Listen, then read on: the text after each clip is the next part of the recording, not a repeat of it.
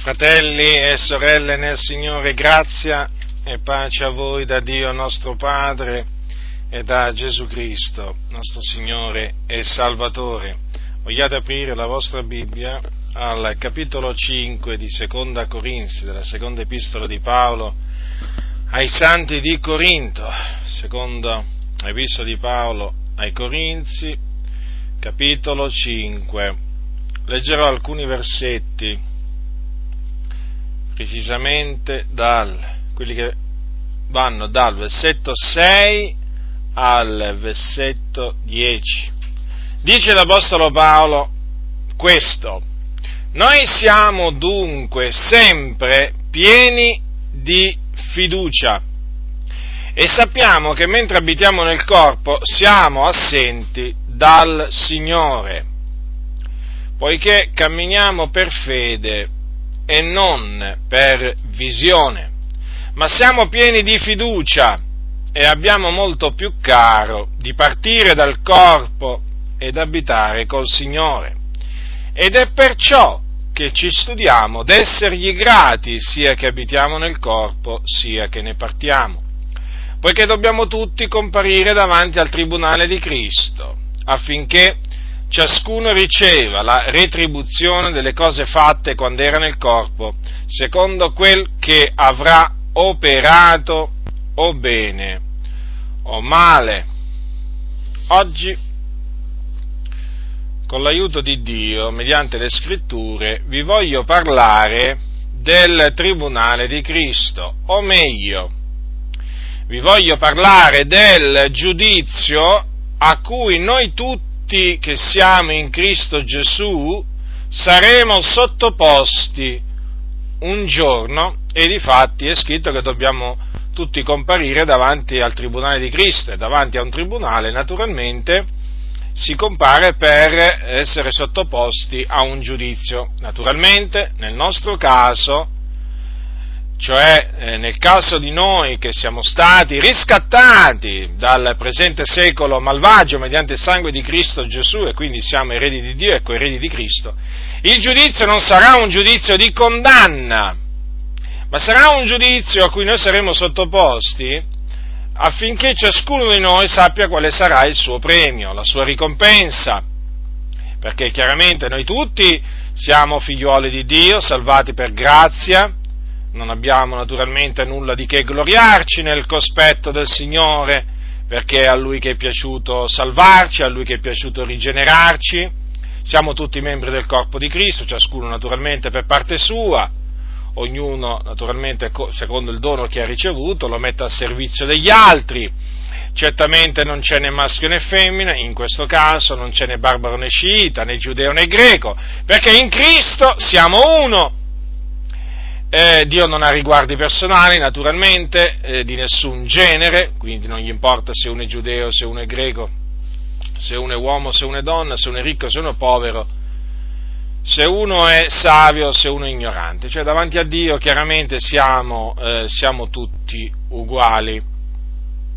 Il fatto è però che c'è un giorno in cui noi tutti, figlioli di Dio, dovremo appunto essere giudicati da Dio perché Dio così ha stabilito, Dio ha stabilito di giudicare anche il giusto, ma appunto in un'altra, in un'altra maniera di come ha stabilito per, per, giudicare l'empio. L'altra volta abbiamo visto che appunto Dio giudicherà gli empi e li condannerà, li giudicherà secondo le loro opere, li condannerà allo stagno una volta che li ha giudicati naturalmente, li condannerà e li getterà nello stagno ardente di fuoco di zolfo e là saranno tormentati nei secoli dei secoli. Abbiamo visto che le punizioni, le punizioni varieranno eh, a seconda naturalmente della malvagità, del grado di malvagità di cui si sono resi colpevoli le persone, comunque sia a tutti gli empi aspetta un tormento eterno.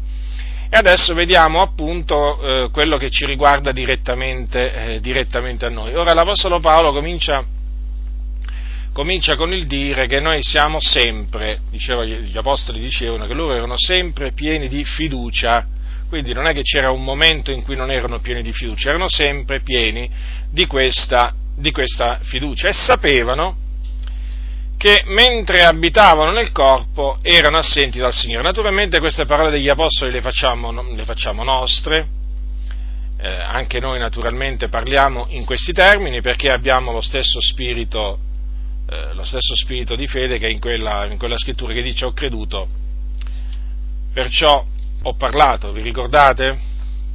Ora è chiaro che quello che affermano, affermano gli Apostoli, eh, lo affermiamo pure noi, lo possiamo affermare pure noi per la grazia, per la grazia di Dio. E quindi pure noi siamo sempre pieni di fiducia e sappiamo questo che mentre siamo in questo corpo, che viene chiamato anche tenda, infatti vedete come l'espressione di Paolo, abitiamo nel corpo, infatti questa è un'abitazione, è un'abitazione naturalmente temporanea, è un'abitazione che col tempo si disfa, perché è un'abitazione eh, corruttibile, ancora è corruttibile. E dunque, eh, mentre noi abitiamo in questa, in questa, tenda, che viene anche chiamata così il, il nostro corpo, appunto perché noi ci abitiamo dentro, noi siamo assenti dal Signore. Che significa? Siamo assenti dal Signore? Che non siamo con il Signore. Se, se è evidente che se la Bibbia dice che siamo assenti dal Signore, quando si dice che eh, noi siamo assenti da un luogo, vuol dire che non siamo ancora in quel luogo. Eh, siamo assenti da quella persona, non siamo con quella persona. Sì, proprio così, perché in effetti il Signore è alla destra, il Signore Gesù Cristo è alla destra, è alla destra di, Dio, di Dio Padre, nel regno dei cieli, e noi, oltretutto, non lo vediamo. Sia ben chiaro, è chiaro che noi crediamo che Gesù abita nei nostri cuori per mezzo della fede, noi crediamo che dovunque due o tre sono raunati nel nome suo, egli è là in mezzo, in mezzo ad essi, però bisogna anche dire che noi appunto siamo assenti dal Signore proprio perché Gesù è alla destra del Padre e non lo vediamo. Sì, è proprio così, noi non vediamo Gesù Cristo, benché Lui è là alla destra alla destra del Padre, noi non lo vediamo appunto perché camminiamo per fede, non per visione o per vista. Vi ricordo che la fede è certezza di cose che si sperano, dimostrazione di cose che non si vedono.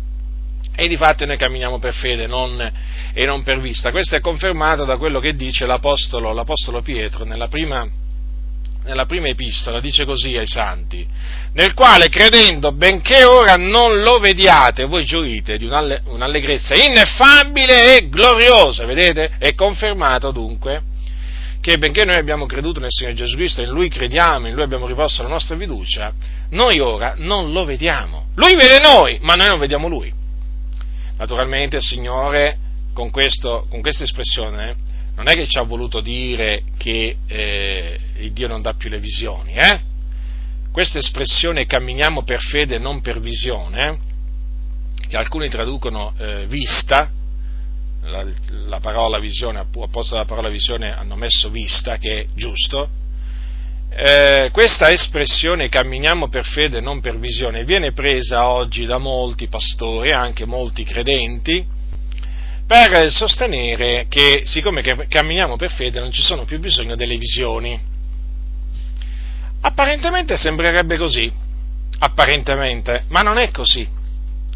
Ma non è così, perché camminare per fede e non per visione cosa significa? Significa che appunto noi camminiamo credendo senza, senza vedere, senza vedere il Signore Gesù. Ma non che il Signore ha deciso di non dare più, più visioni. Alcuni dicono, fratello, abbiamo la Bibbia. Lo so, ce l'abbiamo la Bibbia, abbiate quelli che la leggono e mettono in pratica quello che è scritto. No, perché alcuni dicono abbiamo la Bibbia, però non la leggono mai. Altri la leggono e non la mettono in pratica. Abbiamo la Bibbia, fratello, e questa ci basta. Sì, da un certo punto di vista è giusto dire che ci basta, certo, perché ci mancherebbe altro. Non abbiamo, non abbiamo dottrine nuove da aggiungere, non ci sono dottrine nuove da aggiungere, tutte le dottrine sono contenute nella parola di Dio. Non aspettiamo dal cielo altre dottrine però dal cielo, dal cielo aspettiamo visioni, rivelazioni, sogni. Noi aspettiamo e bramiamo che il Signore ci parla come parlava anticamente agli antichi Questo è il nostro desiderio ed è un desiderio giusto. Ora qualcuno dirà, e cosa vuoi che ti dica il Signore? Cosa vuoi che Lui ti dice? Beh, certamente non te lo vengo a dire a te, perché chiaramente eh, io quando faccio le richieste al Signore gliele faccio solo a Lui. In ogni cosa siano le vostre richieste rese note a Dio, quindi non è che te le devo rendere note a te, quando anche lo volessi sapere, però ti posso dire una cosa, che nel passato ho fatto delle richieste in questo senso e il Signore mi ha, eh, mi ha esaudito. Quando per esempio io chiedevo al Signore, Signore, rivelami dove vuoi che io vada a predicare l'Evangelo, eh? questa è stata una richiesta che ho fatto per anni, beh, il Signore poi si è compiaciuto nella sua grande fedeltà di rispondermi e mi ha detto va nel Lazio, ecco perché mi trovo qui a Roma. Perché un giorno il Signore, mentre dormivo, mi ha parlato l'ho raccontato già un'altra volta, o forse anche più di una volta.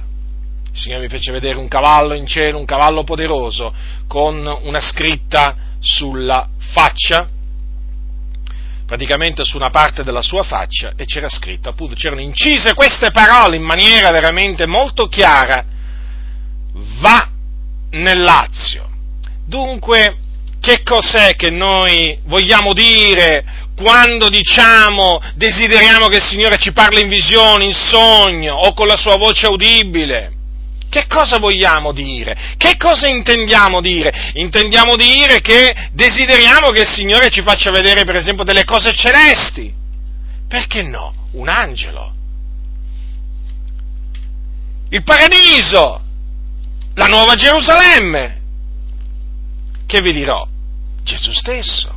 Non è peccato desiderare vedere queste cose. È un buon desiderio che pochi hanno, purtroppo. Pochi hanno. Vogliamo sapere dal Signore determinate cose. Naturalmente ognuno poi fa la sua richiesta al Signore, ma il Signore risponde, naturalmente nei modi stabiliti da Lui, quando Lui vuole, usandosi dei mezzi che lui vuole, però il Signore risponde anche tramite visioni, sogni e naturalmente anche facendo udire la sua voce. Per esempio il Signore ti può dire, come nel mio caso, dove andare a predicare l'Evangelo. Il Signore ti può rivelare a chi andare a predicare l'Evangelo nel tuo paese. Sì, il Signore ti rivela nome e cognome della persona, ti dice dove abita, ti dice proprio la strada e proprio ti dice di andare là ad annunciare l'Evangelo a quella persona.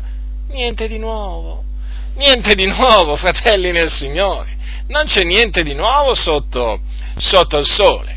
Il Signore ti può rivelare chi ti devi sposare. Ma certo, può farlo, lo ha fatto già, sono diverse testimonianze a tale riguardo. Il Signore ti può rivelare per esempio, che ti nascerà un figlio, o può rivelare a qualcun altro che a te nascerà un figlio, o una figlia, dipende qual è il suo volere, può rivelare anche questo. Il Signore può rivelarti, per esempio, che morirà qualcuno della tua famiglia. Ti può dire il tempo, ma magari semplicemente ti avverte solo che quella persona morirà presto. Anche questo, sì, anche questo. Il Signore può rivelare, per esempio, eh, per esempio può rivelare eh, che in un'assemblea qualcuno ha rubato, si è reso colpevole di un furto, allora può rivelare questa cosa in visione, o mediante facendo dire la sua voce, o in sogno. Sì, il Signore può rivelare pure questo. Il Signore può rivelare, per esempio, che una persona, per esempio, ha un amante. Ci sono credenti che naturalmente hanno delle amanti, anche pastori e il Signore li svergogna dando appunto rivelazioni in cui fa vedere che queste persone vivono nel peccato. Ma potrei moltiplicare, potrei moltiplicare gli esempi, fratelli nel Signore. Ma potrei moltiplicare gli esempi, guardate le testimonianze in seno alla fratellanza sono svariegate, peraltro tutte confermate dalla Sacra Scrittura, perché dalla Genesi all'Apocalisse eh, noi leggiamo di un Dio che parla, un Dio che parla, lui che ha fatto la bocca all'uomo non parlerà?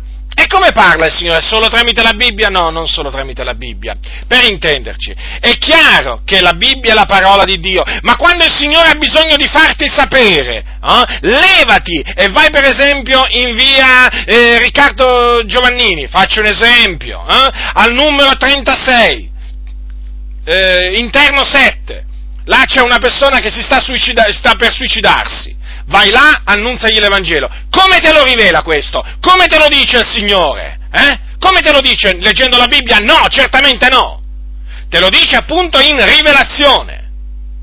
Dipende, poi può essere in visione, ribadisco, facendoti sentire la sua voce o in sogno.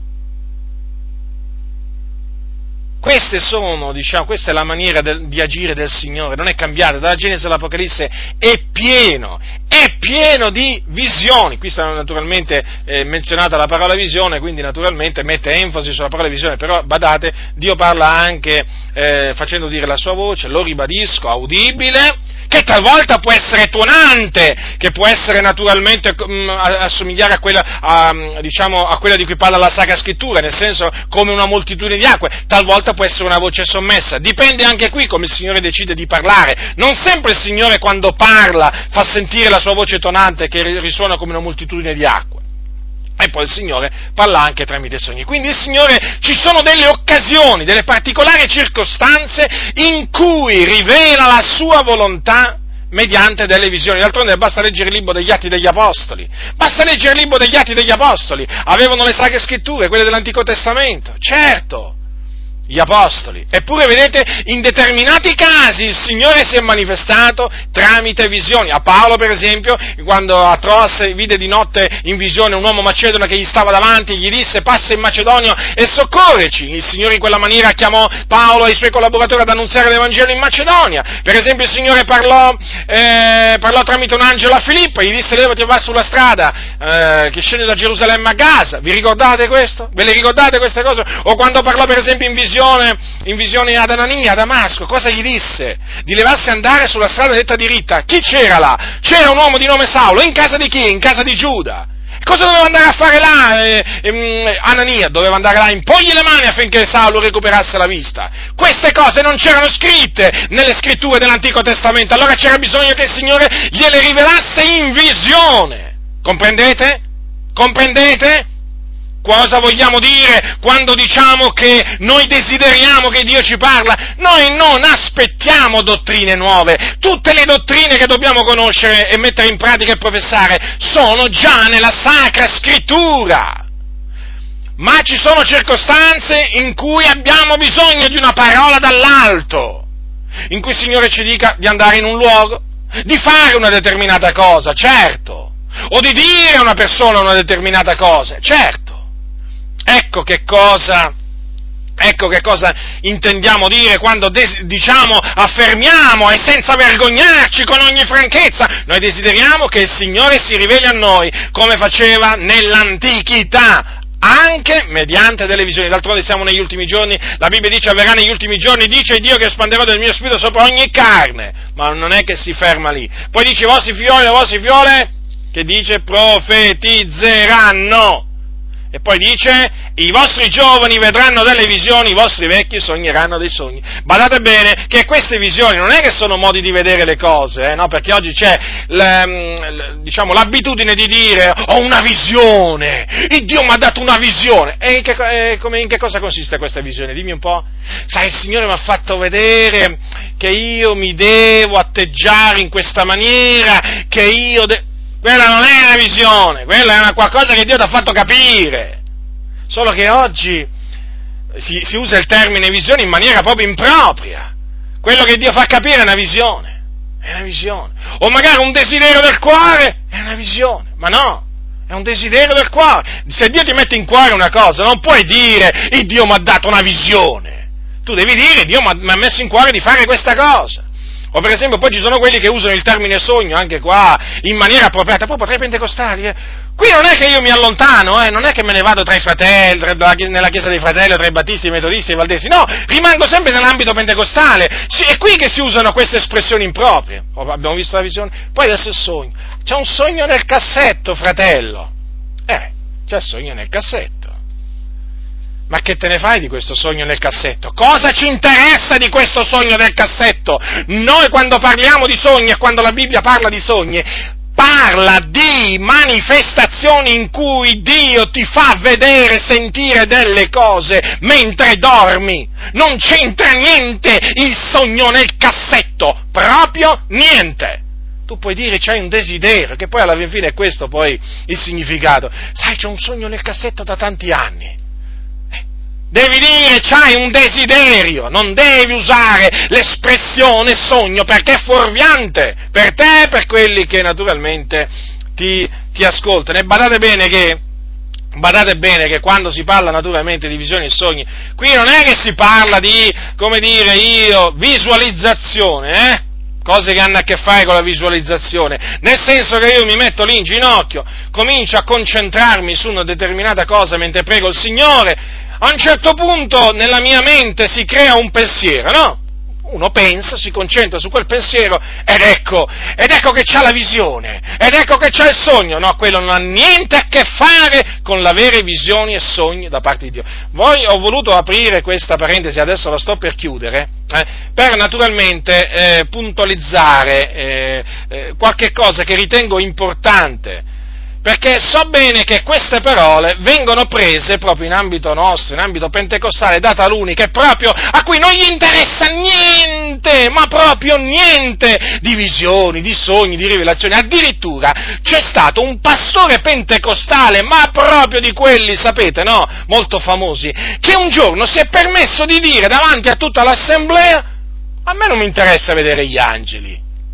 Come non ti interessa vedere gli angeli? Ma è possibile? Ma com'è possibile sentire queste frasi stolte? Stolte e insensate! Ma come non interessa? Ma, ma, voglio dire, vai a parlare con uno che l'ha già visto un angelo, va? Poi vedrai cosa, vedrai cosa ti dirà, vedrai cosa ti dirà. Che gente, che gente che esiste veramente e sono dietro pulpiti a parlare veramente del Signore e della parola di Dio. Questi sono indegni proprio di portare il nome di pastori, di predicatori. Ma com'è possibile che uno che viene definito uomo di Dio, ma com'è possibile che dal pulpito si permette di dire ma a me non interessa vedere gli angeli? Voleva dire che lui, a lui le visioni non gli interessavano. Vabbè, non gli interessano a lui, a me interessano. E come a me interessano anche a tanti altri, perché le cose che vengono da Dio Dio, fratelli nel Signore, le cose celesti, fratelli del Signore, sono meravigliose, sono cose veramente per le quali eh, dobbiamo veramente, mh, mm, come si dice, eh, saltare di gioia nel sapere che esistono e poi saltare ancora di più di gioia quando le riceviamo. Sono cose meravigliose sono cose meravigliose, sono cose che occhio non ha veduto, nel senso che son, non sono cose di questo mondo, ma sono cose che ti rallegrano, quando si ricevono da Dio le visioni, dei sogni da parte sua, delle rivelazioni, ma sono cose che ti rallegrano, ti fortificano, non ti fanno sviare dalla fede queste cose, queste cose ti fortificano, ti veramente ti sollevano, se stai passando un momento difficile, di grande, di grande veramente tristezza, ti posso assicurare particolari che ti danno una gioia, una gioia e una consolazione. Vi ricordate che cosa avvenne a Gesù nel Getsemani? Eh, in, quella, in, quella, in, quella, in quell'ora di grande angoscia, gli apparve un angelo dal cielo. Sapete per fare che cosa? Per consolarlo, per consolarlo. Qualcuno dirà, ma aveva la Bibbia Gesù non lo consolava la parola di Dio? Ma certo che lo consolava la parola di Dio, perché la scrittura ci consola, i giudizi di Dio ci consolano, le testimonianze di Dio ci consolano. Ma vedi che in quel momento Gesù, il Redentore, ebbe bisogno della visione di un angelo che gli apparve dal cielo per confortarlo. Come non hai bisogno, non sei interessato a vedere, a vedere gli angeli? Che Gesù non era interessato? Eh? Gesù non era interessato nei giorni della sua carne, era interessato e come? Difatti, difatti, vedete, ebbe bisogno poi di un angelo che gli apparve dal cielo per confortarlo. Sì, perché le visioni del Signore, il Signore, io ho notato, ho, vi posso dire questo, che poi peraltro è confermato dalla Sacra Scrittura, il Signore si manifesta in questa maniera talvolta quando veramente sei abbattuto, quando sei profondamente scoraggiato, quando quando ti stai facendo tante domande, veramente il Signore, il Signore veramente spesso visita gli abbattuti, visita gli scoraggiati proprio in questa maniera, tramite proprio visioni, tramite visioni dall'alto. E ribadisco, quando si vedono le cose che Dio ti fa vedere, che può essere la nuova Gerusalemme, un angelo, Gesù stesso, un, una schiera di angeli, che vi posso dire un, un, angolo del paradiso, un angolo, tra virgolette naturalmente, una parte del paradiso, voglio dire, o che vi posso dire io, quando, quando il Signore ti fa sapere qualcosa che avverrà o qualcosa che è avvenuto di nascosto, ti posso assicurare che provi una grande consolazione, una grande consolazione. Io ricordo quando il Signore mi disse va nel Lazio, non potevo più rimanere fermo, avevo una gioia dentro di me, mi pareva di saltare, praticamente io quando camminavo sembrava che saltavo, non sentivo più il terreno sotto di me, una, una, una, un'esperienza veramente particolare, perché sai che in quel momento il creatore dei cieli e della terra, di tutto ciò che in essi sei compiaciuto, di rivelarti una parte della sua volontà. In questo caso il Signore mi aveva dato una parola di sapienza, una parola, considerate. Ma che gioia, fratelli, che gioia! Che gioia grande, una gioia ineffabile e gloriosa si sperimenta in quei momenti. Qualcuno dirà, sei sicuro che il Signore ti ha parlato? In quei momenti tu sei sicuro che il Signore ti ha parlato come sei sicuro di essere vivo come sei sicuro di essere uomo o donna, come sei sicuro di essere sposato celibe. In quel momento c'hai la certezza assoluta, no? Perché qualcuno generalmente, spesso molti fanno questa domanda, dobbiamo stare attenti, certo che dobbiamo stare attenti, ma dobbiamo stare attenti anche quando sentiamo predicare, non è che dobbiamo stare attenti solo nel campo delle visioni, dei sogni, delle rivelazioni, dobbiamo stare attenti qua in ogni momento, in ogni momento, anche quando sentiamo il pastore predicare. Certo che dobbiamo stare attenti, sembra invece che bisogna stare attenti solo quando si entra a parlare delle visioni, dei sogni delle rivelazioni. Il diavolo si può insinuare da qualsiasi parte, si è insinuato nelle dottrine, e infatti vedete nelle chiese le false dottrine che ci sono. Non c'è stato nemmeno bisogno, non c'è stato nemmeno bisogno che, avete notato, ci sono pastori che non è che hanno bisogno di dire ho avuto una rivelazione in cui il Signore mi ha rivelato che il fuoco dell'inferno è allegorico, no, basta che dicono il fuoco dell'inferno è allegorico e, tutti, e quasi tutti ci credono, come dei pecoroni gli vanno dietro. Quindi non è che c'è bisogno per forza di cose oggi, no? Cioè il nemico non è che per forza di cose ha bisogno di false visioni, false rivelazioni per trarre in inganno un pastore, un'intera comunità, un'intera denominazione, no! Basta che naturalmente gli fa comprendere male le sacre scritture, basta che lo seduce in un'altra maniera. Quindi bisogna stare attenti in ogni caso. Ma ritornando al fatto di prima, come fai a sapere quando il Signore ti dà una visione? Eh, come fai a saperlo? Quando l'avrai, vedrai che lo capirai come fai a saperlo. Praticamente in quel momento è come se tu, mh, mm, te l'ho detto, cioè hai la certezza assoluta perché lo Spirito di Dio che è in te ti attesta che quella cosa viene da Dio. Non ti puoi sbagliare. D'altronde questo avveniva anche agli antichi, gli apostoli. Gli apostoli come facevano a essere certi, dopo che avevano ricevuto una visione da Dio, do- che dovevano fare quella cosa o dovevano fare quell'altra cosa? Perché naturalmente lo Spirito gliela attestava. Quando Paolo ebbe quella visione a Troas, vi voglio ricordare questo fatto, dice così, come egli ebbe avuto quella visione, e qui è Luca che parla, cercammo subito di partire per la Macedonia. Badate bene, tutti, tutti cercarono di partire per la Macedonia. Chi c'era là? Paolo. Allora, c'era Paolo, poi c'era Sila o Silvano, poi c'era Timoteo poi c'era Luca, lo scrittore. Tutti cercarono di partire per la Macedonia, eppure la visione l'aveva avuta solo Paolo tenendo per certo che Dio ci aveva chiamati là ad annunziare loro l'Evangelo. Non è che gli dissero Paolo, ma sei sicuro? Eh? Sei sicuro che non è il diavolo che si è insinuato, ti ha fatto vedere un uomo macedone che ti diceva quelle cose? Non c'era bisogno, non c'era bisogno perché in quel momento lo Spirito ti attesta, lo Spirito ti attesta che c'è stata una visitazione da parte di Dio. Paolo aveva avuto quella visione, la riferì e naturalmente subito, per lo Spirito, gli altri collaboratori di Paolo avvertirono che Dio per forza aveva parlato a Paolo e per certo, guarda, notate questa espressione, tenendo per certo, guardate, guardate, cercammo subito di partire, guardate la fede come agisce. C'era stata una visione lì, c'era stata una visione, eppure anche a quel tempo il diavolo dava false visioni, eppure anche a quel tempo il diavolo eh, dava false rivelazioni, eppure Vedete? Dinanzi a una vera visione, dinanzi a una vera rivelazione, non c'è assolutamente il minimo dubbio, nemmeno l'ombra del dubbio, nemmeno l'ombra del dubbio, perché lo Spirito di Dio che è in te te lo attesta, in maniera eloquente, ti spinge, ti sospinge ad agire, a parlare in base naturalmente alla visione che è stata data, tenendo per certo che Dio ci aveva chiamati là, là dove? Là dove? In Macedonia. A fare che cosa? Ad annunziare loro l'Evangelo. Vedete dunque? Il Dio aveva dato loro certezza di fede, aveva dato loro naturalmente, poi che cosa? Naturalmente, intendimento, perché avevano capito che il significato era che dovevano andare là ad annunziare l'Evangelo. Dunque, state attenti, naturalmente, a quelli che, prendendo quel passo ai Corinzi, no, camminiamo per fede non per visione, vogliono farvi credere una cosa che assolutamente va contro quello che dice la Saga Scrittura.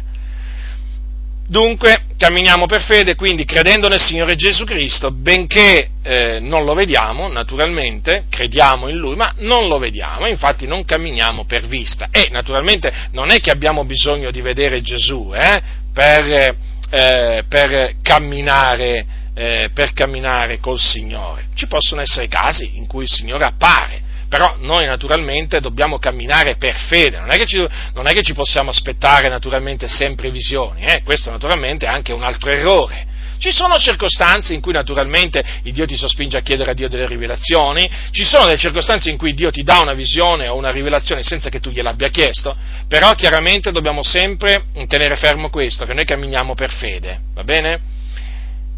Però di tanto in tanto il Signore si compiace naturalmente di, rivelare eh, quello che Lui naturalmente desidera, eh, desidera rivelarci. È chiaro che noi abbiamo creduto nel Signore Gesù Cristo e benché, come giustamente dice Pietro, eh, credendo in Lui, benché ora noi non lo vediamo, gioiamo di una gioia ineffabile e gloriosa, certo, perché la sentiamo profondamente, la gioia, la gioia del Signore, la gioia della salvezza dentro, dentro, di noi. Poi, chiaramente, se il Signore si compiace di farci vedere Gesù, beh, voglio dire, e chi, e chi rigetta una visione, e chi rigetta una visione o un sogno dove appare Gesù? Io, certamente, io certamente lo dico chiaramente, sono interessato, non, non parlo assolutamente, eh, diciamo, eh, in maniera sibillina, mi studio di non parlare in maniera sibillina, non mi piacciono assolutamente questi pastori che quando parlano ti dicono tutto il contrario di tutto, eh, ti lasciano con l'animo in sospeso, esci dal locale di culto praticamente che ti domandi ma che cosa voleva dire? Ecco, quando tu esci da un locale di culto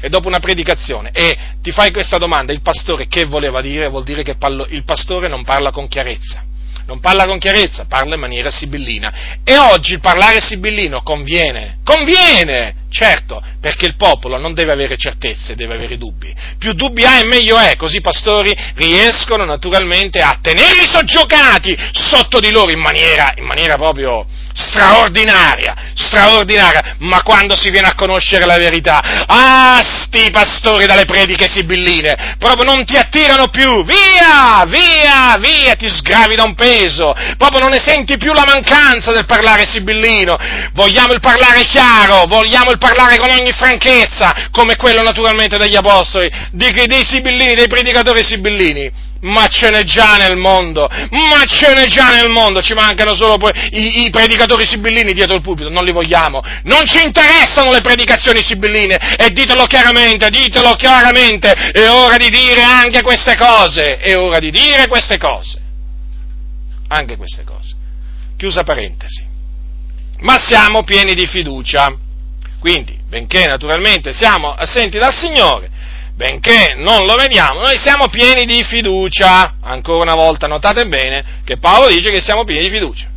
E abbiamo molto più caro, cioè desideriamo naturalmente eh, molto, intensamente, di partire dal corpo ed abitare col Signore. Avete notato dunque? Gli apostoli credevano che dal corpo ci si, pot- ci, ci si poteva dipartire, cioè si poteva andarsene via andarsene via, sì. E infatti qua parla di una dipartenza. Eh, vi ricordate che cosa, di, che cosa, dice mm, l'Apostolo Pietro? Eh?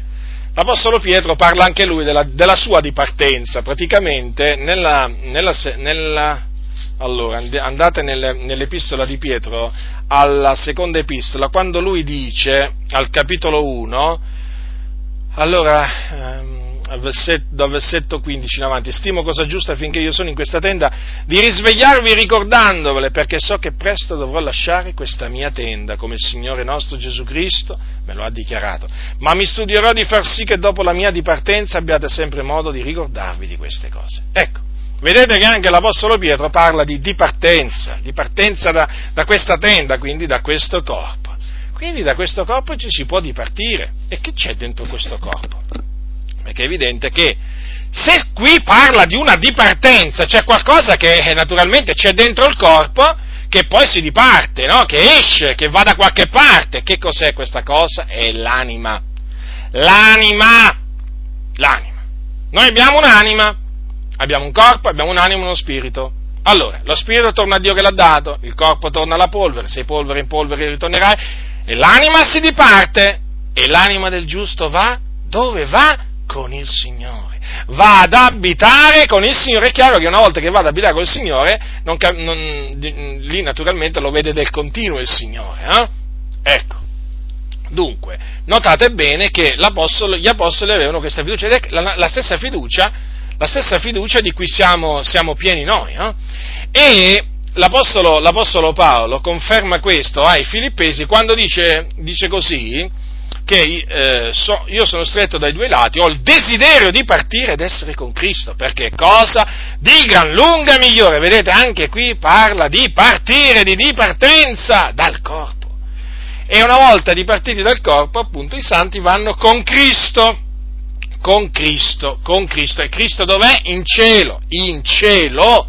Quindi non vanno in purgatorio, non vanno in purgatorio, il purgatorio non esiste, quindi vedete?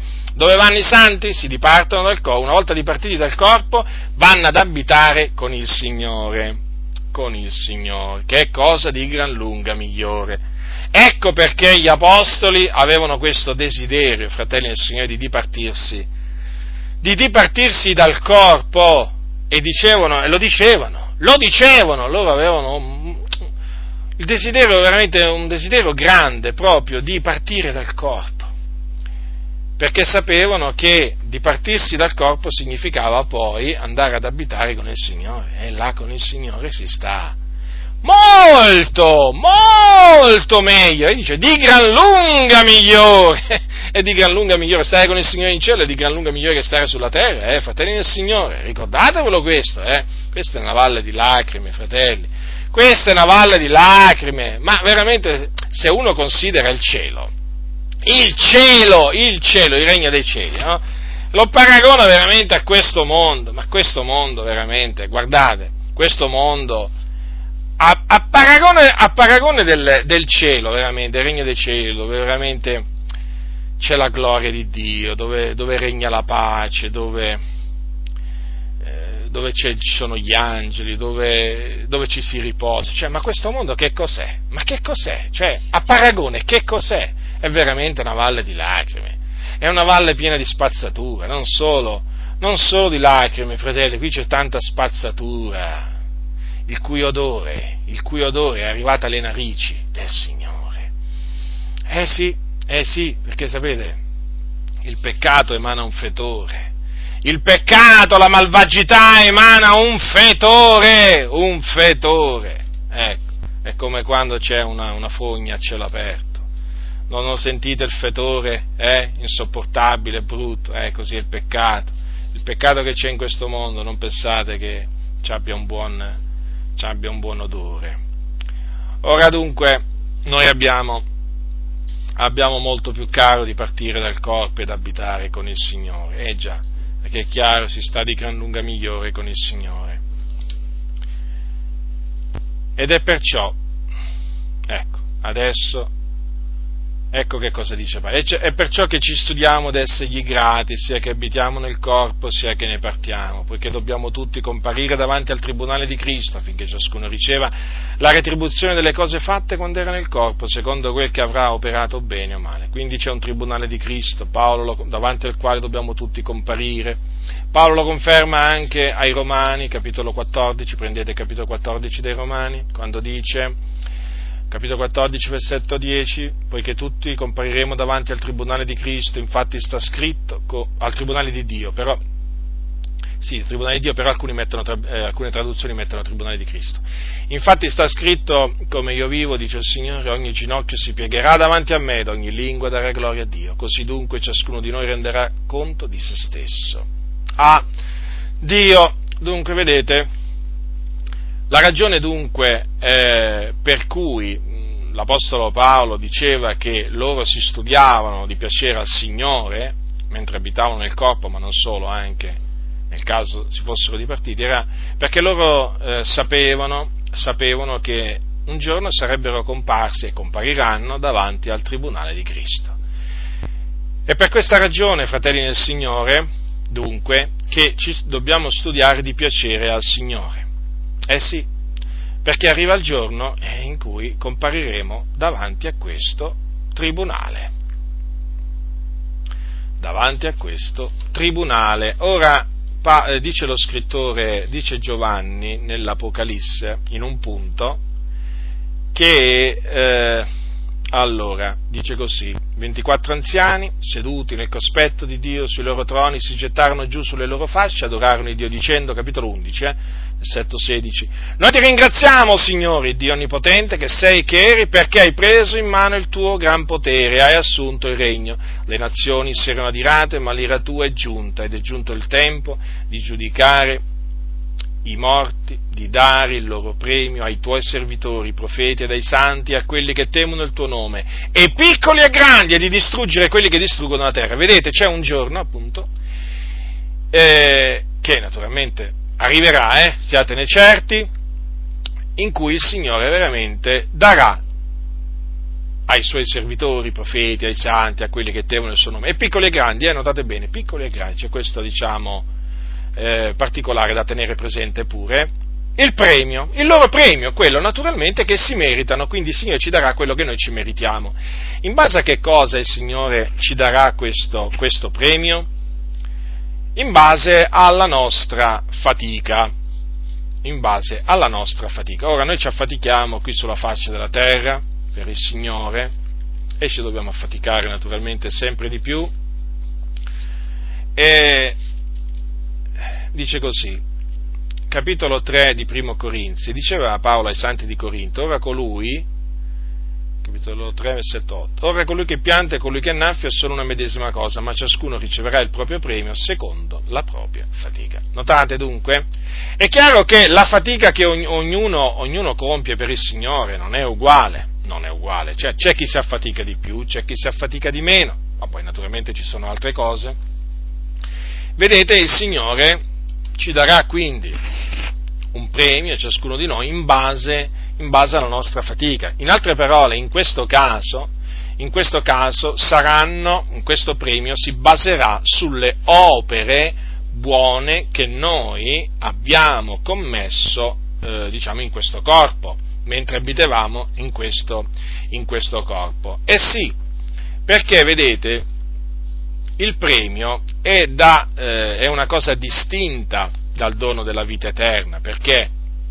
Perché la vita eterna l'hanno ricevuta tutti in ugual misura, tutti noi l'abbiamo ricevuta, la vita eterna è il dono di Dio, ma il premio, il premio naturalmente è qualche cosa, è qualche cosa che ci, la vita eterna ci, è stata data per la grazia di Dio, senza nessun merito naturalmente da parte nostra, però il premio, eh, quando si parla del premio che riceveremo è diverso, è diverso perché il premio si baserà appunto sulle nostre fatiche. È evidente, quando noi diciamo le nostre fatiche, intendiamo dire la fatica che compiamo nel Signore e quindi per la sua grazia. Perché quando noi ci affatichiamo nel Signore è Dio che opera in noi mediante la sua energia. Capite? Infatti l'Apostolo Paolo diceva in, in, un'occasione, disse, ho faticato più di loro tutti, si riferiva agli Apostoli.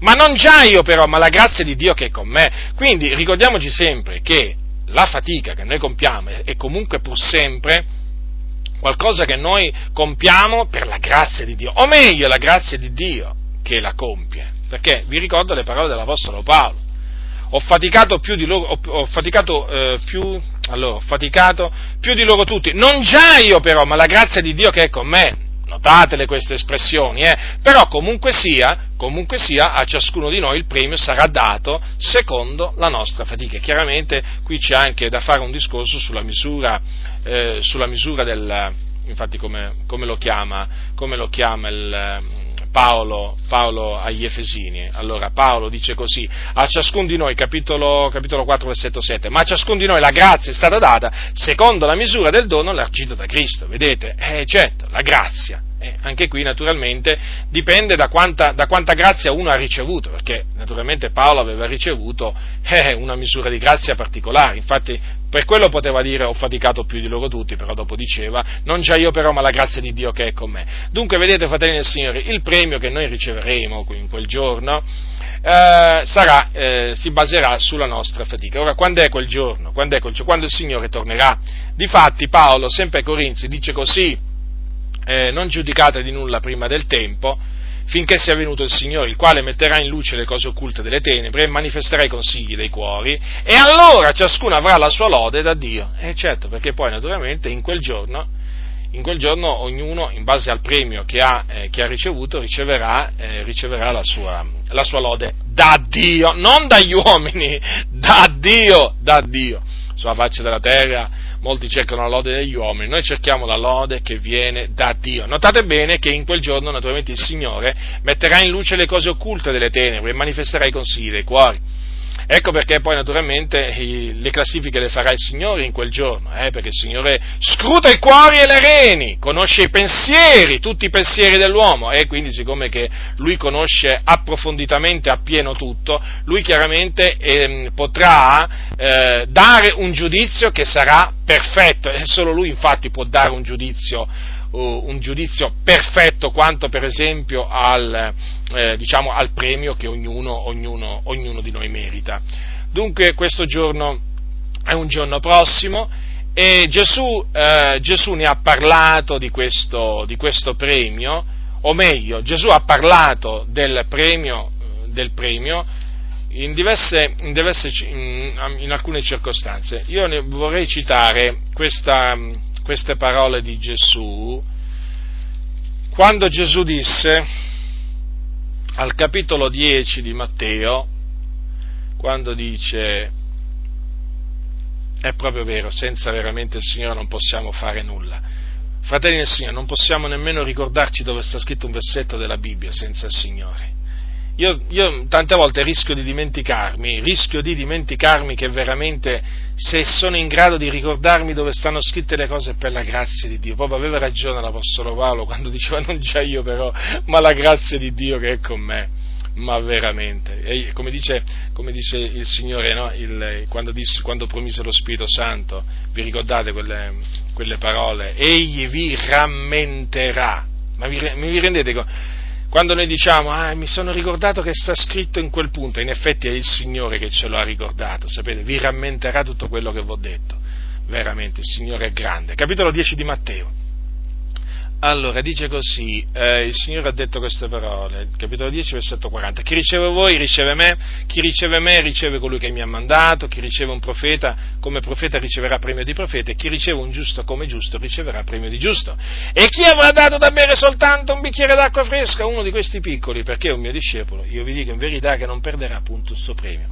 Avete notato dunque Avete notato dunque, c'è un premio se si riceve un profeta come profeta, c'è un premio se si riceve un giusto come giusto e c'è un premio anche per chi dà un bicchiere d'acqua fresca a un credente, a un figliolo, a un figliolo di Dio. Quindi non gli sfugge proprio niente al Signore, eh? Non gli sfugge proprio niente, nemmeno un bicchiere d'acqua fresca. Notate, c'è scritto acqua fresca, eh? Mm. Eh, a una sedata cosa gli dai? Acqua calda? Eh, no, gli dai acqua fresca. Eh, puntuali- c'è, c'è, se c'è scritto, eh, dobbiamo dobbiamo porci attenzione, porci attenzione. Allora, vedete, c'è un premio, eh, c'è un premio, fratelli del Signore, anche per un bicchiere d'acqua fresca, dato veramente a un figliuolo di Dio. E questo naturalmente fa capire quanto sia scrupoloso il Signore, quanto sia attento il Signore a quello che noi facciamo, alle opere buone che noi facciamo. Poi vedete, avete notato che premio, il premio, di profeta si riceve se si riceve un profeta come profeta. Eh? Se invece il profeta lo si rigetta, eh, non c'è premio, c'è la bastonata. Eh, cosa pensate voi? Eh? Che chi non riceve un profeta mandato da Dio riceverà un premio? No, riceverà una bastonata. E come se la riceverà? O chi non riceve un giusto? Non lo riceve come giusto, ma diciamo praticamente quando lo incontra fa finta proprio che non sia un giusto. Lo, lo ingiuria lo offende, quello anche lui riceverà una bastonata, altro che premio. Bisogna dire pure queste cose, perché il nostro Dio non è solo un Dio che premia, è un Dio anche che castiga. E come si castiga? E dinanzi a lui non ci sono riguardi personali, chi fa il torto riceverà la retribuzione del torto che avrà fatto. Dunque, vedete, fratelli del Signore, Gesù ha parlato di premi. E poi c'è un'altra cosa. Vi dicevo prima, chiaramente per entrare nel regno dei cieli bisogna nascere di nuovo. Quando si nasce di nuovo si riceve il perdono dei peccati, si riceve la vita eterna e tutto ciò naturalmente è per grazia. senza alcun merito, senza alcun merito. Però vedete, poi sulla terra ci si affatica e in cielo non è che poi tutti avremo la stessa posizione, eh, certo, ci saranno delle gerarchie, chiamiamole così, eh sì, perché ci saranno delle posizioni, ci sarà chi sarà chiamato grande e chi sarà chiamato, e chi sarà chiamato minimo. Allora, prendete il capitolo, cap- perché tutto questo naturalmente si integra in questo discorso, capitolo 5 di Matteo, sono sempre le parole di Gesù. Chi dunque avrà violato uno di questi, eh, versetto 19, chi dunque avrà violato uno di questi minimi comandamenti ed avrà così insegnato agli uomini, sarà chiamato minimo del regno dei cieli, ma chi li avrà messi in pratica ed insegnati, esso sarà chiamato grande nel regno dei cieli. Ah, è bene sapersi a questo, eh? È bene che si sappia che in cielo non tutti saranno chiamati grandi, come naturalmente non tutti saranno chiamati minimi. C'è chi sarà chiamato grande c'è chi sarà chiamato minimo. In base a che cosa? In base all'osservanza dei comandamenti di Cristo. In base ai comandamenti di Cristo, tra cui vi ricordo non c'è quello de- della decima, no, questo lo ricordo, eh? questo lo ricordo perché naturalmente è bene sempre ricordare ai fratelli, i fratelli naturalmente che non conoscono le scritture, o a quelli a cui gli è stato detto che Gesù è venuto a insegnare la decima. Considerate alcuni cosa dicono, siccome che molti oggi mettono su questo, no? molta enfasi sulla decima, per ovvi motivi naturalmente, e dicono pure Gesù ha insegnato la decima. Non lo sapevo, non lo sapevo proprio che Gesù ha insegnato la decima. E infatti perché non lo sapevo? Non perché non sta scritto, no, non perché non l'abbia letto, ma perché non ci sta scritto. Infatti non c'è scritto che Gesù ha insegnato la decima.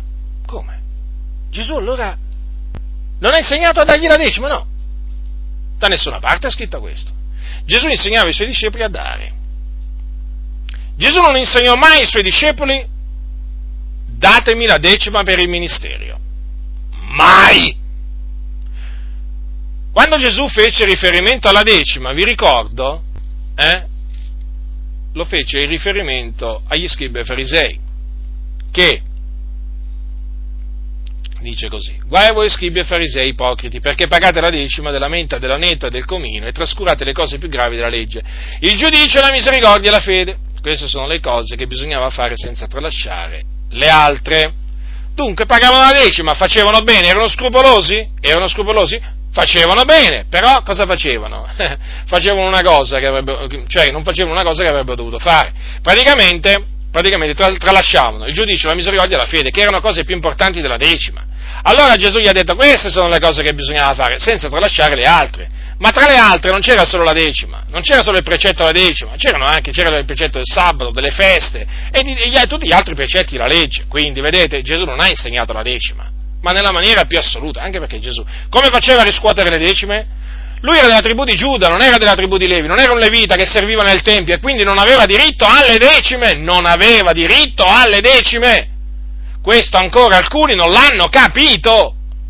Eh, se Gesù avesse riscosso le decime prescritte dalla legge di Mosè, avrebbe compiuto peccato, avrebbe trasgredito la legge perché non era levita ma alcuni questo. Quando è che gli entrerà nella testa? Quando gli entrerà nella testa? Questo è fondamentale per capire che Gesù non ha insegnato la decima.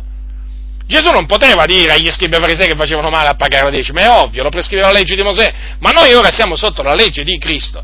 Sotto la legge di Cristo, coloro che annunziano l'Evangelo non devono vivere della legge di Mosè, perché la decima fa parte della legge di Mosè, ma devono vivere dell'Evangelo. Cosa dice l'Evangelo? Date, date, date, questo dice come dice anche l'Apostolo Paolo, colui che viene ammaestrato nella parola, faccia parte di tutti i suoi beni a chi l'ammaestra. Questa è la legge che vige sotto l'Evangelo, non più la legge della decima, non più la legge della decima. Dunque, ho voluto naturalmente dirlo questo, perché alcuni pensano che la decima ormai era insegnata da Gesù, è uno dei più grandi comandamenti, no, assolutamente. Date, fratelli, siate generosi, date ai poveri, date ai ministri dell'Evangelo, date per i bisogni dell'opera di Dio, non buttate però soldi, eh, non buttate soldi, non buttate soldi, non buttate soldi per costruire cattedrali, già ce ne sono troppe di cattedrali, ci sono quelle cattedrali cattoliche, adesso ci mancano solo le cattedrali evangeliche. Lasciate stare le cattedrali evangeliche, le evangeliche Mm. Avete visto là in America la cattedrale di cristallo, quella che ha fatto costruire là quel, quel Rob, t- tipo che si chiama Robert Schuller, che associata alla Chiesa Riformata in America, ha fatto costruire una, una cattedrale veramente di cristallo, di cristallo, anni e anni addietro costò, se non ricordo male, 18 milioni di dollari, che cifra, che soldi buttati via, che soldi buttati via, e anche qui in Italia c'è, diciamo, la moda di far buttare via i soldi ai fratelli, fratelli nel Signore, non buttate via i soldi dietro le cattedrali, dateli ai poveri, datemi retta, è meglio che li date ai poveri, veramente ai bisognosi, guardate, andate per le strade, date ai bisognosi, Guardate, eh, prendete, prendete, l'aereo, andate in Africa, andateli veramente a dare veramente di persona ai, ai, bambini poveri. Vi parlo in questa maniera per farvi capire che alcuni pastori non sono degni di ricevere una lira, perché pensano solo a spolpare il popolo del Signore. Per quale ragione? Per costruire le loro cattedrali. Ma ne abbiamo già troppe di cattedrali in questa nazione. Ci abbiamo le basiliche cattoliche, le cattedrali della Chiesa Cattolica, adesso ci mancavano solo le cattedrali delle Chiese Evangeliche. Via, via queste cose, soldi buttati via, energie buttate via se si devono costruire locali, ma che si costruiscano luoghi umili, modesti, e basta con queste cattedrali. Basta con questa corsa dietro le cattedrali, queste gare tra pastori. Avete stancato, pastori, avete stancato con queste vostre richieste impellenti di denaro, con queste maledizioni che lanciate contro chi, contro chi voi dite eh, deruba Dio perché secondo voi non paga la decima. Vi dovete ravvedere voi. Mm mi arrabbio perché non sopporto queste ingiustizie, non le sopporto, sono ingiustizie. Pensano a costruire le cattedrali. Ah.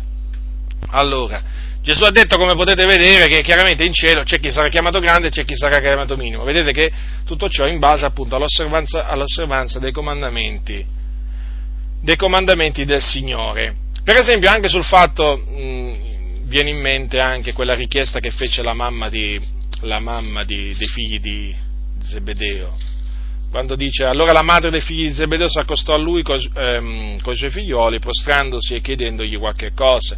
Ed egli le domandò che vuoi? Ella gli disse ordina che questi miei due figlioli seggano l'uno alla tua destra e l'altro alla tua sinistra nel tuo regno. E Gesù rispondendo disse, voi non sapete quello che chiedete, potete voi bere il calice che io sto per bere? Essi gli dissero, sì, lo possiamo. Egli disse loro, voi certo berete il mio calice, ma quanto è a sedermi a destra o a sinistra non sta a me di darlo. Ma è per quelli a cui è stato preparato per il Padre mio. Ora, noi non sappiamo naturalmente chi sono coloro che siederanno, uno alla destra e uno alla sinistra di Gesù, però sappiamo che ci saranno chiaramente eh, staranno là in base naturalmente a, a quello che meritano, eh? è evidente questo, eh? perché lì certamente non ci saranno persone, persone che non meritano. Eh? eh questo anche ci fa capire in effetti che i posti, i posti in cielo naturalmente saranno, le gerarchie in cielo saranno quelle stabilite, stabilite dal Signore. Poi, a proposito del, del, passo che vi ho letto prima, no? del grande e del, del, minimo, vi ricordo che Gesù un giorno su Giovanni Battista disse alle folle, io vi dico in verità che fra i nati di donna non è sorto alcuno maggiore di Giovanni Battista, però il minimo nel regno dei cieli è maggiore di lui. Notate, il minimo, vedete che ancora ha parlato di un minimo? Eh, pensate, il minimo nel regno dei cieli è maggiore di lui. Eh, naturalmente, queste sono parole di Gesù eh, parole di Gesù che ci fanno capire appunto come in cielo poi le gerarchie le, gerarchie le stabilisce Lui, eh? i posti da ricoprire, eh, sarà il Signore a dire tu mettiti là, tu metta, mettiti là, eh certo, eh, non, è che, non è che uno va e si mette dove vuole, perché chiaramente poi ci sarà un giudizio appunto emesso, emesso dal Signore e per cui poi tanti di quei giudizi emessi sulla faccia della terra da taluni hm, andranno proprio a, a, disintegrarsi, saranno proprio, saranno proprio annientati perché poi in, in, quel giorno tanti che erano conosciuti, tanti che erano conosciuti o magari reputati grandi, eh, poi non saranno tali in cielo perché il Signore metterà in luce le cose occulte delle tenebre, manifesterà i consigli dei cuori, di Dio chi si può fare beffe? Si può, si può fare beffe degli uomini, ma certamente, certamente, non di Dio. Ora, è chiaro che eh, tutto ciò ci deve, deve, essere di sprono per ciascuno di noi, per, per essere sempre maggiormente zelante per le opere buone, perché, vedete, come ha detto come ha detto Paolo ai, ai Corinzi, la vostra fatica, dice, non è vana nel Signore. Vedete, fratelli? Certo che non è vana, non è vana quando si compie nel Signore perché ha una ricompensa. E la ricompensa appunto sarà il premio che poi il Signore darà a ciascuno di noi. Quindi con questo vi ho voluto trasmettere questo mio insegnamento, fratelli nel Signore, fratelli e sorelle, per incoraggiarvi a essere zelanti nelle opere buone, a essere zelanti nell'opera del Signore, qualunque cosa facciate per il Signore, per la sua gloria, sappiate che la vostra fatica non è vana nel Signore. La vostra fatica è vana quando non è nel Signore. La vostra fatica è vana, fratelli, quando non è nel Signore. Quando vi mettete a fare cose che non sono nella volontà di Dio. Quando appunto in questo caso sì, in questo caso qui sì veramente che è una fatica è una fatica vana, si affaticano, eh, per esempio, vanamente quelli che scrivono contro il velo, parlano contro il velo, diciamo, diciamo le cose, facciamo degli esempi pratici, si affaticano, si affaticano, si affaticano, ma inutilmente. Vana, va, fatica vana, fatica vana, fatica vana quelli che dicono che Dio non parla più in visione, in sogni, continuate, continuate a faticarvi a dire queste cose, fatica vana, fatica vana, fatica vana, e potrei, potrei veramente, quelli che dicono che il destino l'uomo se lo crea da sé, fatica vana, fatica vana, continuate, continuate così, vi affaticherete in vano, vi affaticherete in vano, smettete di portare predicazioni che mettono l'enfasi sulla volontà dell'uomo come se la salvezza fosse dipesa dalla volontà dell'uomo perché quelle sono predicazioni vane. Io vi avverto, parlate come parla la Sacra Scrittura, pastori,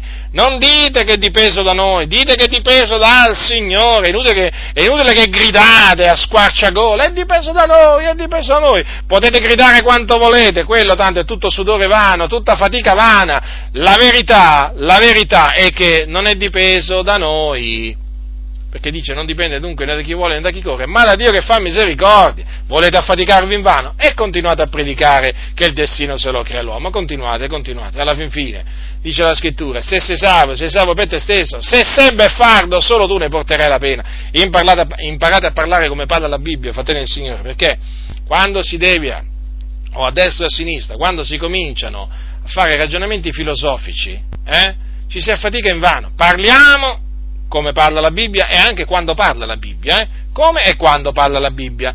E invece non parliamo invece di nostro senno, mm. atteniamoci scrupolosamente alla Sacra Scrittura e non parliamo quando la Bibbia tace. Se la Bibbia tace su una cosa, non ne parliamo. Eh? Alcuni invece vogliono per forza di cose parlare di cose su cui la Bibbia tace. Ma se non c'è dato di conoscere, ma parliamo delle cose che ci sono state date di conoscere, ma ce ne abbiamo così tante, ma ce ne abbiamo così tante di cose che ci sono state date di conoscere, solo il Nuovo Testamento, basta considerare solo il Nuovo Testamento che poi è un patto migliore, eh? il nuovo patto che è migliore dell'antico, quante cose ci sono state date di conoscere, fratelli del Signore, ma vi rendete conto quante cose? E molti vanno a pensare alle cose che non ci sono state date da conoscere ma veramente, guarda, anche, anche, questo, anche questo non lo sopporto, perché oggi il popolo del Signore che cosa ha bisogno? Ma di che cosa ha bisogno oggi il popolo del Signore? Di sapere quello che sta scritto, perché è quello che manca, ci sono, lo ribadisco, tante parti della scrittura non vengono mai menzionate, argomenti non vengono mai presi dai pulpiti. Queste sono le cose di cui bisogna parlare, che sono chiaramente esposte nella Sacra Scrittura. Ma non perdiamo il tempo, non perdete il tempo, fratelli del Signore, andando veramente a cercare cose che non c'è dato di conoscere. Concentratevi sulle cose che ci è stato dato di conoscere, che Dio nella sua grazia ci ha fatto conoscere. E naturalmente concentratevi nel compiere le cose che Dio ci ha ordinato, ci ha ordinato di fare, perché Paolo l'ha detto, Paolo l'ha detto, la vostra fatica non è vana nel Signore. Ecco perché Paolo esortava a stare saldi, incrollabili, abbondanti sempre nell'opera del Signore. Vedete queste espressioni, abbondanti sempre nell'opera del Signore. Abbondare, abbondare, abbondare. Mai pensare che è troppo. Impegniamoci sempre di più. Il bene che la nostra mano trova da fare, facciamolo, facciamo, non ce ne pentiremo, non ce ne pentiremo. Ce ne pentiremo invece eh, se il bene che troviamo da fare non lo facciamo. se abbiamo l'opportunità di fare il bene non lo facciamo, di quello ci pentiremo. E poi la coscienza ci accuserà, perché chi sa fare il bene non lo fa, commette peccato. Non è che commette una buona cosa, commette peccato. Quindi, diletti, vi stavo dicendo appunto che questo mio insegnamento ho voluto trasmetterlo per spronarvi, per incoraggiarvi, eh, per incitarvi a essere abbondanti nell'opera del Signore, a impegnarvi maggiormente, impegnarvi sempre più maggiormente per la diffusione della parola, per la difesa della parola, sì perché la parola va diffusa e difesa. Alcuni pensano solo a diffonderla. E chi la difende? E chi la difende? La parola non va solo diffusa, va anche difesa. Se si ama la parola la si difende. Poi naturalmente la parola va messa in pratica compiendo opere buone e quindi ricordandosi delle vedove, degli orfani, dei perseguitati, ricordandosi naturalmente di coloro che predicano l'Evangelo, ricordandosi dei carcerati, ricordandosi praticamente di tutti coloro che sono degni di ricevere assistenza, aiuto, una buona parola, un incoraggiamento. Poi è chiaro, come vi stavo dicendo prima, eh, bisogna anche difendere la parola e quando si difende la parola bisogna sgridare, riprendere, esortare, perché pure questo bisogna fare. Anche questo non è fatica vana. Eh? Ah, ci sono alcuni che dicono, ma smettila, ti stai affaticando in vano, lo dici tu, lo dite voi, non mi dice questo la Bibbia, io non mi affatico in vano nel confutare, si affaticano in vano quelli che insegnano le false dottrine, non quelli che le confutano. Qui praticamente, qui praticamente hanno invertito un po' tutto. Adesso sono quelli che confutano che, che, che perdono il loro tempo, non, non sono più quelli che insegnano le false dottrine. E allora che cosa devono fare? Che cosa dobbiamo fare? Pregare. Ma ci pensa il Signore poi! Eh, si è visto come ci ha pensato il Signore. Col, col, col, con lo Stato Pontificio ci ha pensato il Signore, sì, ma il Signore si è usato di Martin Lutero, eh? Per picconare la Chiesa Cattolica Romana, usiamo questa espressione, eh? di chi si è usato il Signore? Di un angelo, dell'angelo Gabriele, dell'arcangelo Michele? A me non mi risulta. Si è usato di un frate, un frate praticamente, un frate agostiniano, che poi naturalmente una volta che si è convertito ha smesso di essere frate e ha cominciato a confutare il cattolicesimo. E tante anime naturalmente sono state poi liberate dal gioco della Chiesa Cattolica Romana, allora è scoppiata la cosiddetta riforma, che poi naturalmente si è in, si è diffusa in tutto il mondo il pensiero della riforma. Eh? Il pensiero principale qual era? La dottrina principale? Il giusto vivrà per la sua fede. E chi lo proclamò? L'angelo Gabriele? Eh? Chi difese la dottrina della giustificazione per grazia eh, dinanzi ai cardinali, dinanzi ai vescovi, dinanzi ai papi corrotti? Eh? Chi? L'angelo Gabriele? L'arcangelo Michele? Fatemelo sapere. A me risulta, leggendo la storia, che furono degli uomini coraggiosi, oltre a Lutero naturalmente poi ci fu Calvino e ci furono tanti altri, eh, che rischiarono la loro vita. Per fare che cosa? Per fare che cosa? Per difendere la dottrina della giustificazione per fede, che è la dottrina cardine dell'Evangelo e non si affaticarono in vano in questo, si affaticarono in vano nell'insegnare certamente altre cose sbagliate, delle cose sbagliate, ma certamente non questo, non questo. No, questo lo dico perché oggi naturalmente c'è questo attacco sfrontato contro quelli che confutano. Fino a un po' di tempo fa alcuni non sapevano nemmeno cosa significasse confutare. Adesso lo sanno. Adesso lo sanno. Ed è bene che lo sanno.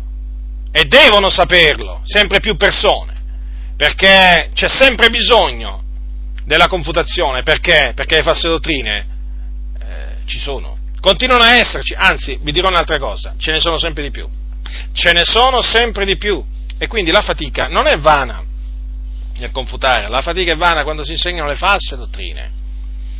E quindi coloro che hanno l'opportunità di difendere la parola, la dottrina della parola del Signore, lo devono fare con zelo, con ardore, con ardore, eh, non fiaccamente. Qui non si deve fare niente fiaccamente, si deve fare con fervore, con risolutezza. Abbiamo bisogno di, il Signore ha bisogno, o meglio, abbiamo bisogno di fratelli coraggiosi qua, eh? Codardi già ce ne sono tanti. Persone coraggiose disposte a dare la loro vita per l'Evangelo, per la parola di Dio.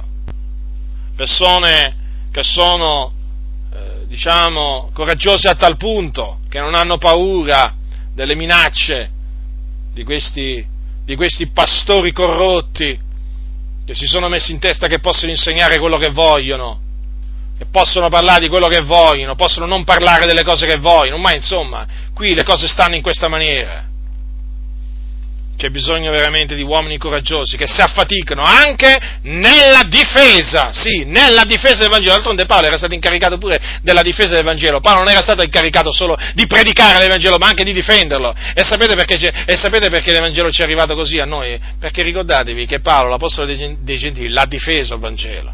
L'ha difeso l'Evangelo da Paolo, non era uno che si metteva solo a pregare, eh? Paolo era uno che si metteva anche a confutare per usare un'espressione naturalmente, per usare un verbo naturalmente che rende bene l'idea di che cosa significa difendere l'Evangelo, perché quando si difende l'Evangelo si difende dagli attacchi, dagli impostori, che si, naturalmente si, si manifesta con, con, false dottrine. Quindi, fratelli nel Signore, qualsiasi cosa il Signore vi mette davanti, fatelo. Con zelo, con amore, con sincerità, con integrità di cuore, integrità, senza parzialità, senza riguardi personali, non per eh, diventare famosi, non per eh, mm, farvi un nome, assolutamente, assolutamente, non per diventare ricchi, lungi da noi, siate contenti delle cose che avete, fatelo per amore del Signore, tutto quello che fate, fatelo nel Signore, ma fatelo anche per amore del Signore.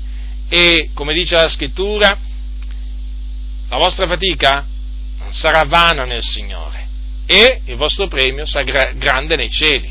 Sarà grande, certo, certo, ricordatevi che naturalmente nell'impegnarsi per le cose del Signore, nell'essere zelanti nella causa del Vangelo si riceve grande opposizione eh?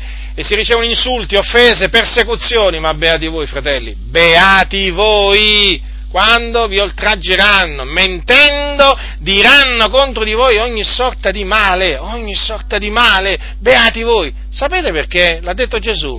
L'ha detto Gesù perché siamo beati in questa circostanza, eh, quando mentendo dicono ogni sorta di male contro di noi. Rallegratevi e giubilate, perché il vostro premio è grande nei cieli, poiché così hanno perseguitato i profeti che sono stati prima di voi. I profeti? Uomini integri, uomini santi, uomini giusti, uomini che si affaticavano nel Signore, eppure avete visto il trattamento che hanno ricevuto? I insulti, molti sono stati messi a morte però, vedete, sono beati quelli che, quelli che ricevono tutti questi affronti, oltraggi, persecuzioni, menzogne contro di loro. Tutto normale, rientra tutto nella norma, fratelli del Signore, niente di nuovo sotto il sole. I profeti, i santi profeti che sono stati prima di noi hanno ricevuto lo stesso trattamento da parte dei loro nemici, però Gesù ci ha detto di rallegrarci, di saltare di gioia perché? Perché il, nostro premio è grande nei cieli, non sulla terra, nei cieli. Quindi, fratelli, fiduciosi nel Signore, che poi in quel giorno il Signore, una volta che compariremo davanti al tribunale di Cristo, il Signore a ognuno di noi, a ognuno di noi darà il premio che ciascuno di noi si è meritato.